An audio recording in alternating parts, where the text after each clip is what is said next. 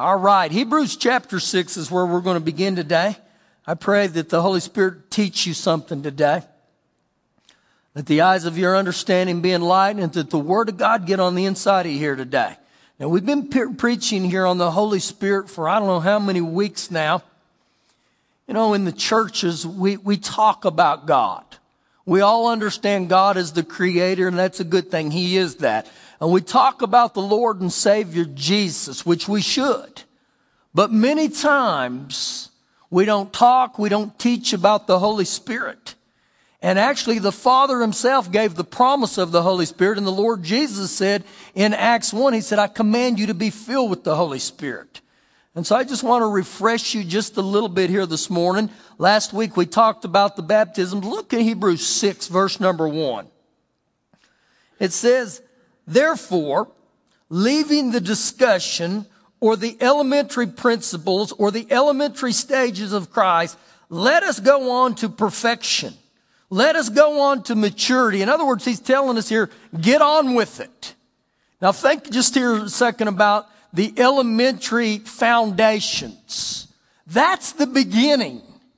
And I don't believe as believers, none of us are to stay in the foundation. A foundation is to be built upon. And so we can't get stuck here in the elementary stages. We got to keep moving in the things of God. See, the things of God, if you don't seek God and begin to draw near to him, they begin to grow dead. They begin to grow stale. And so he's telling us here, go on to perfection. Now look what he says. Not laying again the foundation of repentance from dead works and of faith toward God and of doctrine of baptisms. If you'll notice there, the word baptisms is plural. That passage right there is cross-referenced into Acts 19, specifically verses 3 through 5. What does that say, Pastor? Well, we studied last week where there was 3 baptisms. That the Holy Spirit baptizes us into Jesus, which is salvation. We become water baptized, but also the third one was the baptism of the Holy Spirit. Now, to further this, we got to review where we ended last week. Go over a couple pages to your right, couple chapters to 1 John chapter 5. 1 John chapter 5. Look with me here in verse, starting in verse number 7. 1 John 5, verse 7. For there are 3 that bear witness in heaven. The Father, the Word, and the Holy Spirit, and these 3 are one. Now, if you were here last week, remember we said the Father, the Word is the Lord and Savior Jesus. Jesus, the Word, became flesh. That's John 1:14, and the Holy Spirit. Now, I want you to look real close. It says these 3 are one. The Father, the Son, and the Holy Spirit. So this tells me something, guys. They are in perfect unity. They are in perfect agreement. Where? In heaven. Verse number 8. And these 3 bear witness on earth, the Spirit, the water, and the blood, and these 3 agree as one. So even these 3 that are mentioned here on earth, they are in total agreement. They are in total unity. Now, when it talks about the blood, this is talking about salvation. The only way that we can have the remission of sin is through the blood of Jesus. How many of us still believe to this day in salvation? I do.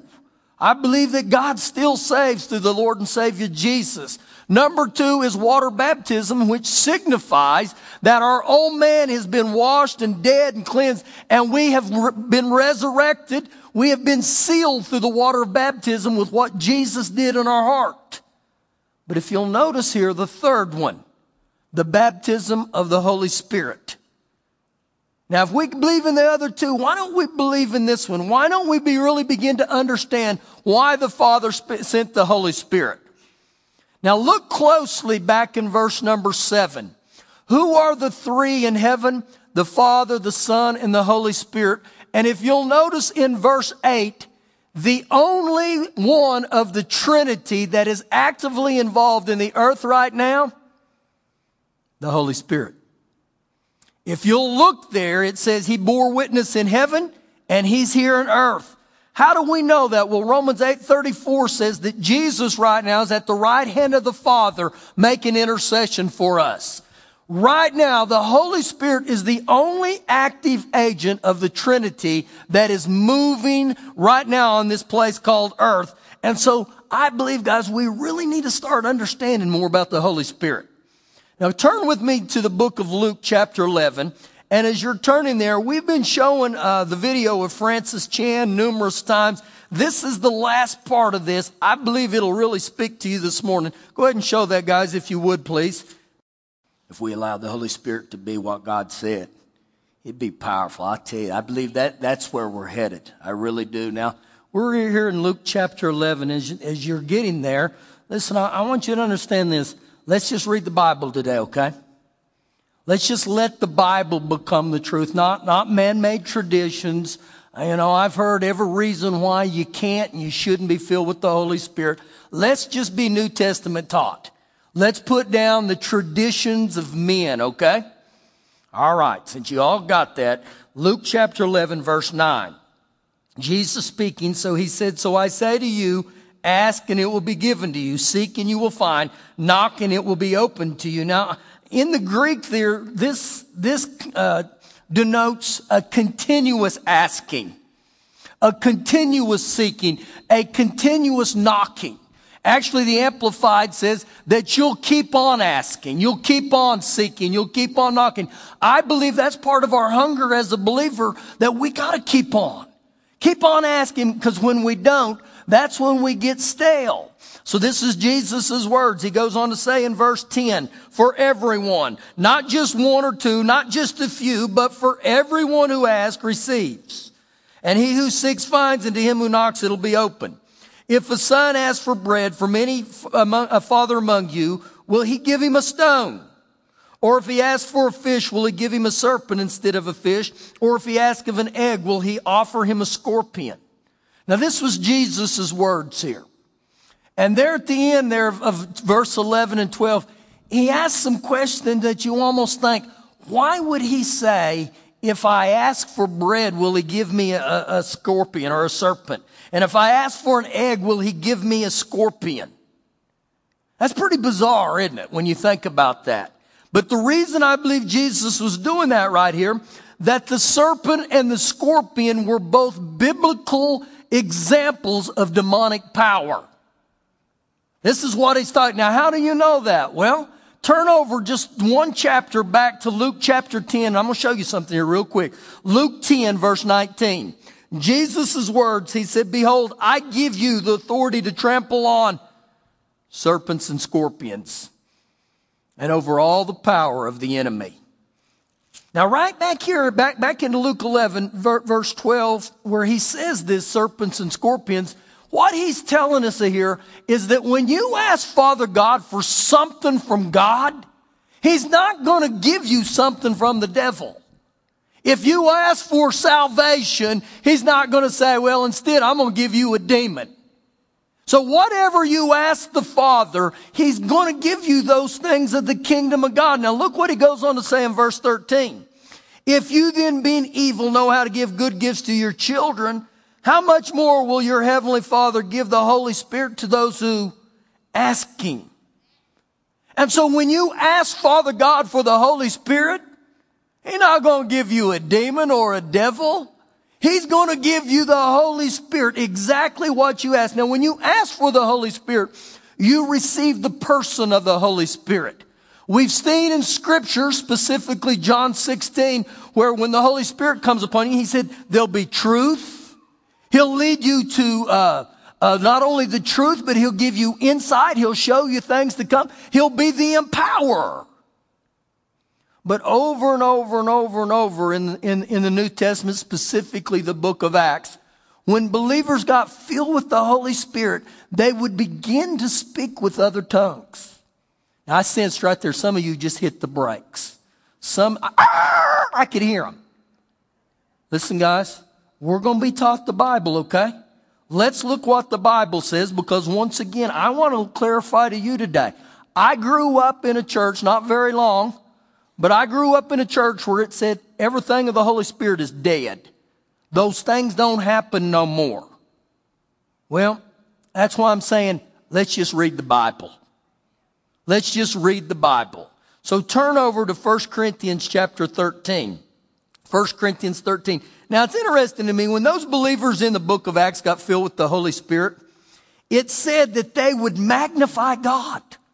When they got filled with the Holy Spirit and spoke in other tongues, it said they would talk about the wonderful works of God.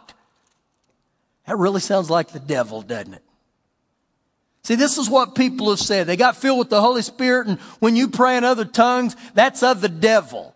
Well, once again, guys, in my life before I knew Jesus, I spent a lot of time around the things of the devil, and speaking in other tongues was not one of them. And even in that setting, that to think that when people get filled with the Holy Spirit and they magnify God and they talk of the wonderful works of God, that doesn't sound like the devil to me. You know why? Because it's not. 1 Corinthians 13. Begin to look with me in verse 1, and I believe this could be called the baptism of heaven. Why?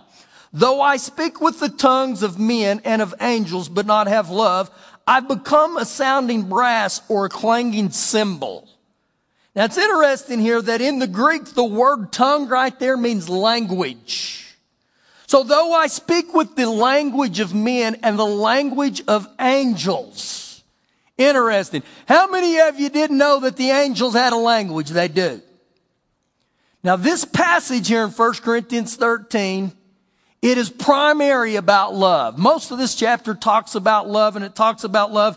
But here the Apostle Paul, I believe, is revealing his awareness of a heavenly language. He's saying, though I speak with tongues of men and tongues of angels. Now, it's all based around love. And, you know, you hear this, and it's in this chapter where speaking in other tongues has ceased. Well, if you look at verse 8, I'm going to bring just a little clarity to you real quick. All those previous verses talk about love. Verse 8 says, love never fails. But where there are prophecies, they will fail. Whether there are tongues, they will cease. Where there's knowledge, it will vanish away. Now, let me ask you something right now. Has knowledge vanished away? No, because if it has, we're all up the creek today. It hadn't vanished. Why is he saying this? Because listen, guys, the day is coming where we'll no longer need to prophesy. You know why? We'll be face to face with Jesus. And the day's coming when we will not need to pray in other tongues, because why? We'll look Jesus face to face. He'll be right there. And even knowledge, it'll pass away. And so why is love the greatest one? Because love is eternal. Love will last forever. And so, will tongues cease? Yeah. Have they? Not yet. Because last time I saw, me and you were still here. We hadn't been raptured yet, okay? Look at 1 Corinthians 14. Now, we're going to study a few things in here. 1 Corinthians 14, verse number 1. Pursue love and desire spiritual gifts, but especially that you may prophesy. For he who speaks in a tongue... The message says a private language. He does not speak to men, but he speaks to God. However, in the Spirit, he speaks mysteries, or he utters secrets, or he shares intimacies. Now, it's interesting right here. Why is it that no one but God understands this language? Because it's a heavenly language. It's something that's done between a believer and Father God. Now, to help clarify some things, same chapter, look at verse number 14 with me. For if I pray in a tongue, my spirit prays, but my understanding is unfruitful. Now, the Apostle Paul here is telling us that when you pray in another tongue, your mind is not going to comprehend it. It's going to be unproductive or unfruitful to your mind. In other words, I believe he's trying to show us, you're never going to understand it with your mind. I believe a lot of times this is why a lot of believers don't do it. Because they say, man, my mind does not understand. It doesn't comprehend this. It never is. He who prays in a tongue prays with his spirit. Verse 15. What is the conclusion? The Amplified says, what am I to do then? Now listen to what he says. I will pray with the spirit. That is praying in other tongues. How do you know that? Refer back to verse 14. For if I pray in a tongue, my spirit prays. So what's Apostle Paul saying here? Here's the conclusion. Here's the solution. I will pray with the Spirit, and I will also pray with the understanding. I will sing with the Spirit, and I will also sing with the understanding. And so when you begin to look at his, the message says the answer is simple enough. Do both. Now, how many believers never pray out of their spirit? If I don't pray in other tongues, I'm never going to pray out of my spirit. And so in saying that today, do you just might possibly suppose today that the Holy Spirit knows a little more than you and me? I believe he does. All you have to do is look at 1 Corinthians 2, starting in about verse 10, and that says that the Spirit of God searches the deep things of God. It says the only one that knows the heart or the thought of God is the Holy Spirit. If I ever really want to touch the things of God, it's going to come through the Holy Spirit. The letter killeth, but the Spirit gives life. Now, this is what happens to each one of us, and this is a huge step of faith, guys. This is huge because why? It's never comprehended within my mind. Now, think about this right now. How many of you, when you got born again, saw Jesus? How many of you, when you got born again, did Jesus stroll in and shake your hand and say, "Hey, Jesse, I'm Jesus. You really need to receive me today"? Did any of you see Jesus? But yet we still believed in him. It still became a step of faith. And so when I begin to hear the word of God about Jesus, I begin to realize I need him. So what happened to get born again? It took a huge step of faith because my mind is used to seeing things. But here I don't see him, and so I stepped out in faith. How many of you read about how God created the earth, how he spoke it into existence, and you believe that stuff? But how many of you ever been introduced to God face to face?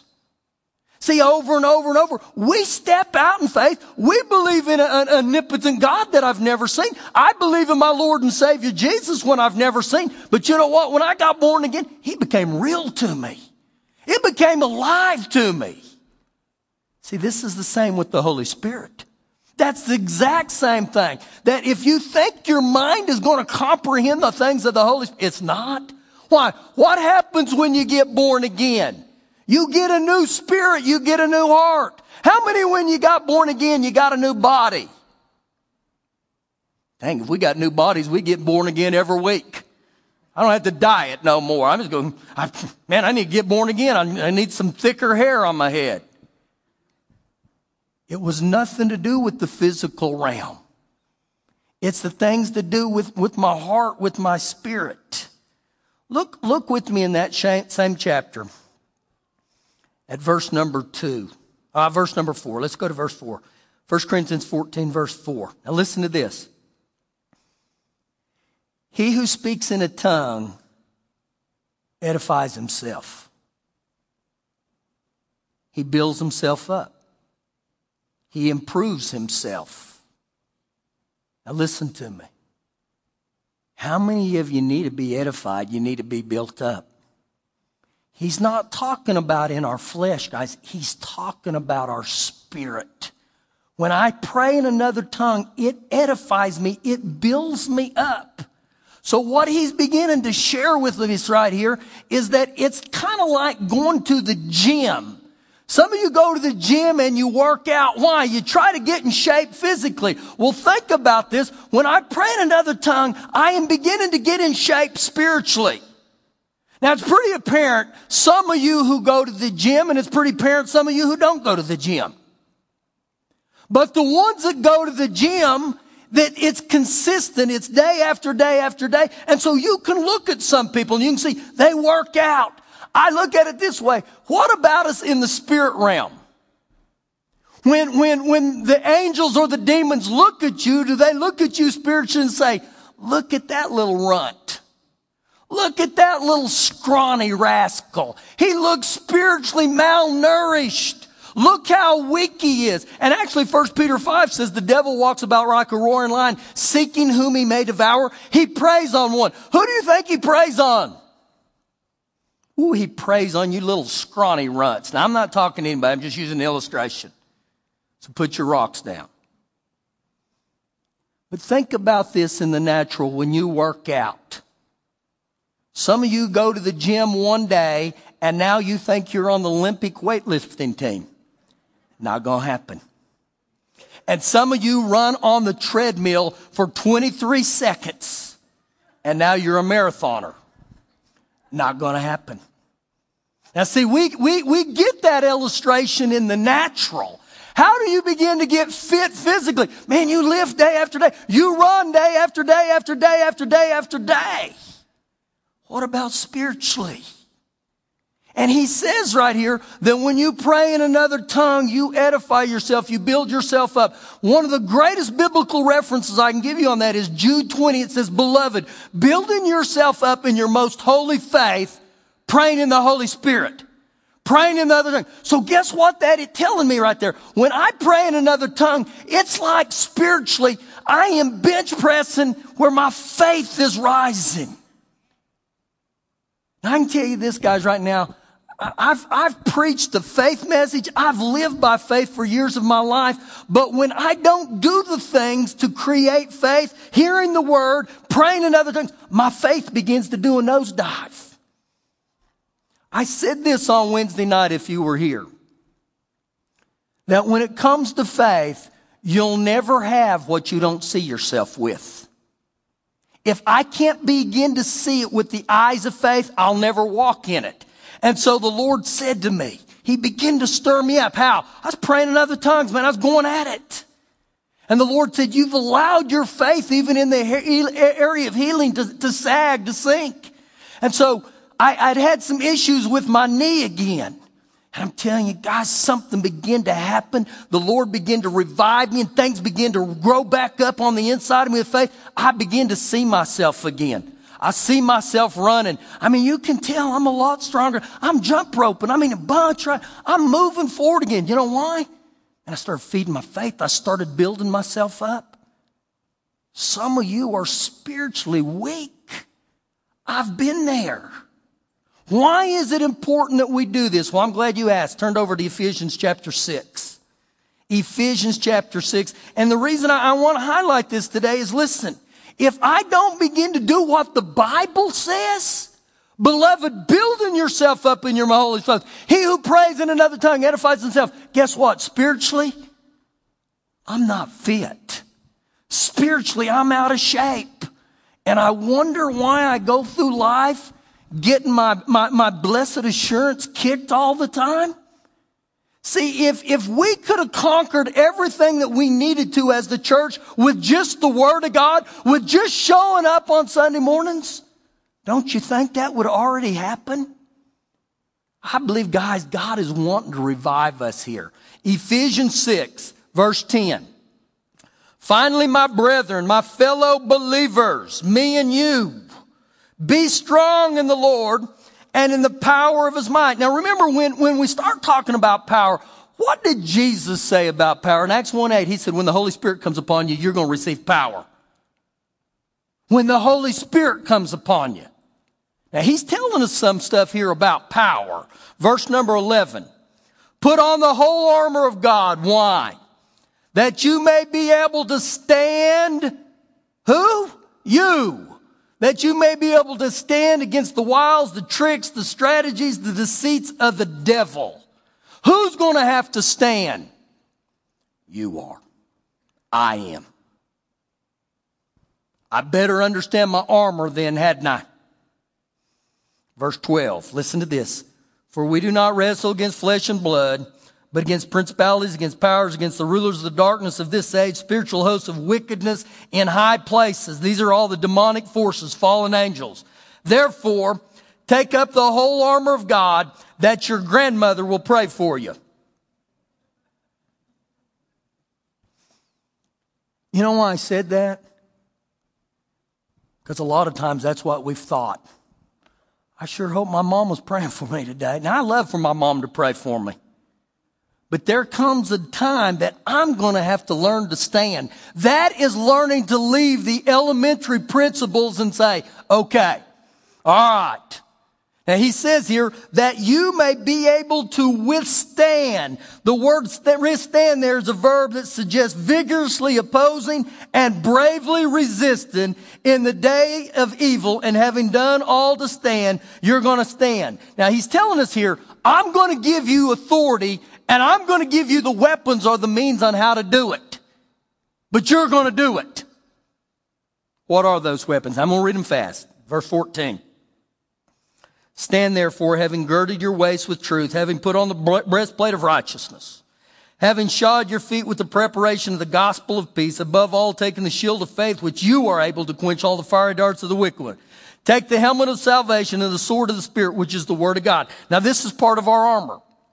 You can go through here and look. Truth, peace, integrity, morals, that you understand your righteousness. Faith is a weapon. The helmet of salvation, the sword is a weapon. But many times we stop right there. And if you don't go to battle with your full armor, you better get ready, because the devil will begin to find a weakness. What are you talking about? Look at verse 18. Praying always with all prayer. It's interesting that he didn't say just praying. But he said praying with all prayer. You know what? There's different types of prayer. What is it? You'll pray in the Spirit and you'll pray in the understanding. Look what he says here. Praying always with all prayer, supplication in the Spirit. You guys see that? Part of praying in the Spirit is vital. It's part of my arsenal. It's how I go to battle. And this is why we must learn this stuff. We must begin to see, man, I got to have the Holy Spirit. I got to have the Holy Spirit. Now, I'll end with this, maybe. Depends on how well you guys pay attention. Go to Romans chapter 8. I'm just kidding. You guys are quiet. Taking notes. Letting this sink in. Let me tell you this true story as you're turning there. I was around a doctor, highly educated. And he said this to me. He said, maybe you can explain some things to me today. He said, in my profession, there came a time in my life where I had patients, clients that were coming to me. And he said, I had exhausted all my education. He said, I didn't know what to do. He said, I would prescribe them this and I would tell them to do that. And he said, nothing was working. Now, he's born again. And he said, one day I just began to call out to God, and I said, God, you got to help me.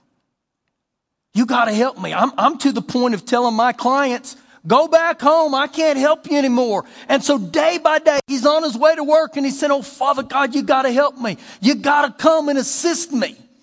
He said, one day I'm on my way to work, and he said, all of a sudden, something in my spirit, something in my belly, out of your belly will flow rivers of living water. Something started rising up, and he said, I began to speak it.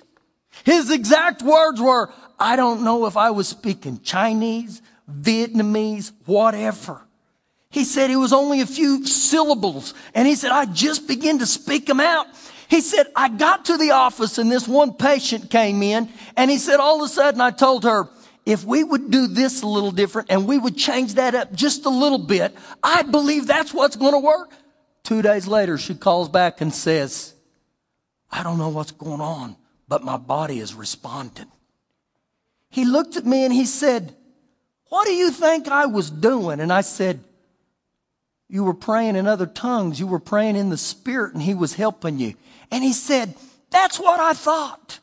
And he said, I went home and told my wife that, and she said, honey, we don't do that no more. The Holy Spirit doesn't do those things. And he said, yeah, they do. That's just what happened to me. And he said, I find myself doing it all the time. Is that okay? And I said, yeah, actually, you work me over a little bit. Go ahead and pray in other tongues. I don't care. Now, this is a guy who was highly educated, real close to me. Yeah, little faith, man. Romans 8, verse 25. But if we hope for what we do not see, looky there. If we hope for what we don't see, and with the eye of faith you see some, but we eagerly wait for it with perseverance. Likewise, the Spirit also helps or aids in our weaknesses. Now look real close there. Who helps or aids you in your weaknesses? The Holy Spirit.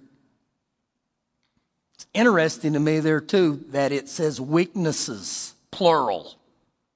You know what that means? You may have more than one. I mean, you got some weaknesses in your life right now. That's what he's telling us here. Now look what he recommends. For we do not know what we should pray for as we ought. How many have ever been in a situation you don't know what to pray? You're throwing up your hands and say, man, every time I pray with what I do pray, it never works.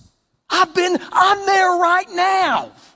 There's certain situations I'm going through my life right now, and I come in here and say, I don't know what to pray. So what do? Look here. But the Spirit himself makes intercessions for us with groanings which cannot be uttered. Now, you know what he's saying here? It's words that we can't articulate. Words that aren't fruitful to our mind. We give our spirit up, and I begin to release that out of my mouth, and I allow the Holy Spirit to pray through me. And guess what happens? Oh, happy day. He goes on to say in verse 27, now he who searches and hears and knows what the mind of the Spirit is, because he makes intercession for who? The saints, according to the will of God.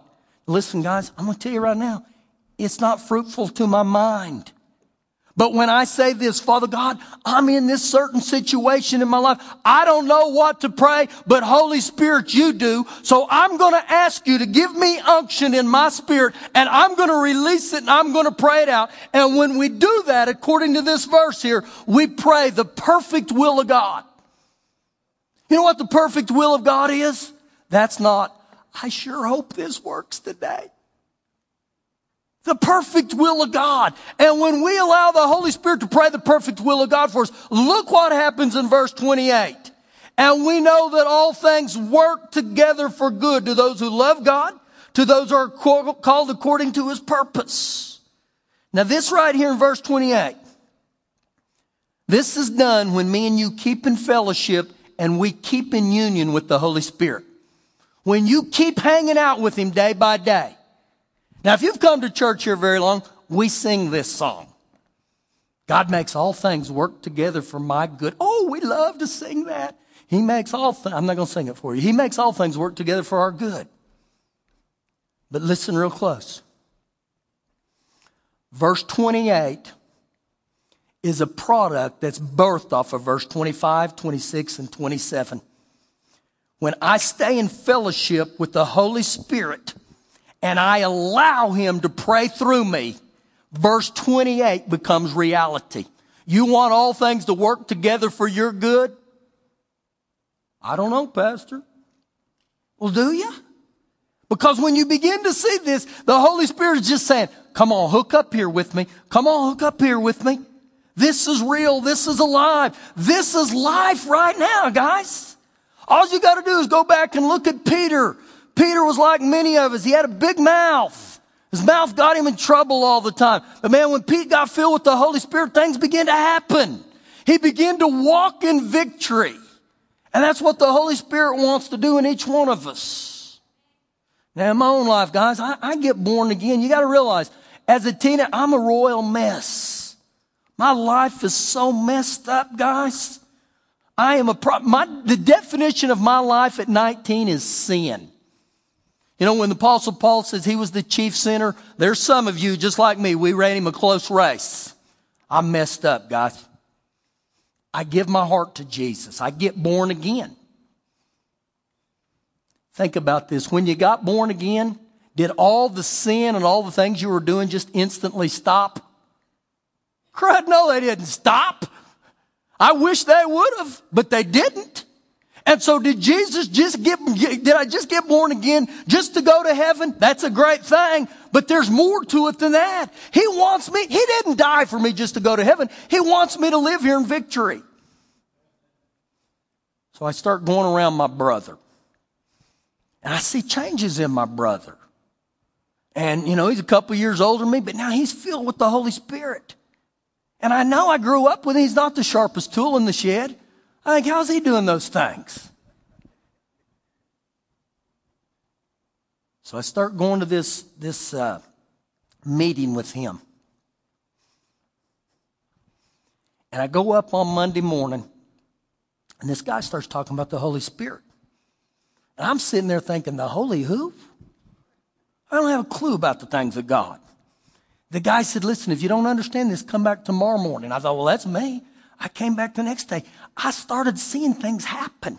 I saw him lay hands on the sick. I remember seeing a kid who'd never heard in his life. He heard. I mean, it freaked me out. Now, I said this in the first service. Some of you got to realize this. I'm just freshly born again. When I begin to see these things happen in my life, it freaks me out, literally. I mean, when you see someone get healed and all this stuff, I'm thinking, what's going on? I remember we're on the way home, and I tell my brother, pull over at that 7-Eleven. He said, what for? And I said, just pull over. So I go in, and you know, well, I hope you don't know anymore. Maybe you do. But you know those little bitty bottles of whiskey? I went in and got one. I may have gotten two that day. It freaked me out so bad. I just guzzle it. And he said, hey, you don't have to be doing that stuff. I said, man, this stuff is freaking me out. I go back Wednesday. I hear more. I go back Thursday and I hear more. Friday, the guy says, now listen, if any of you want to be filled with the Holy Spirit, you come down here and I'll lay hands on you and I believe you'll be filled with the Holy Spirit with the evidence of speaking in other tongues. I really didn't understand it, but you know what I did know? It was real. The proof of the pudding's in the eating. See, when people tell me the Holy Spirit doesn't do that anymore, you're too late. I seen him do it. I'm a product of what he's done. So I go walking down there. That guy doesn't get within a couple feet of me, and he reaches his hands before me. All of a sudden, something starts coming out of me. Now listen. My mind didn't comprehend it. But I just went ahead and started speaking it out by faith. And over the years, I got around a bunch of believers who were filled with the Holy Spirit. And when you're around a bunch of believers who are filled with the Holy Spirit, when they start praying in other tongues, it's refreshing. And I got around 5 guys, and we would get in this room and pray in other tongues. And I'm telling you, stuff would start happening. I would become so aware of the things of the Spirit. Things started coming alive, and guess what? That old man started falling off. I started walking in victory. No more Jack Daniels. Started seeking God and letting God fill me up. And to this day, man, I thank God for the Holy Spirit, guys. I thank God for him. He's not spooky natural.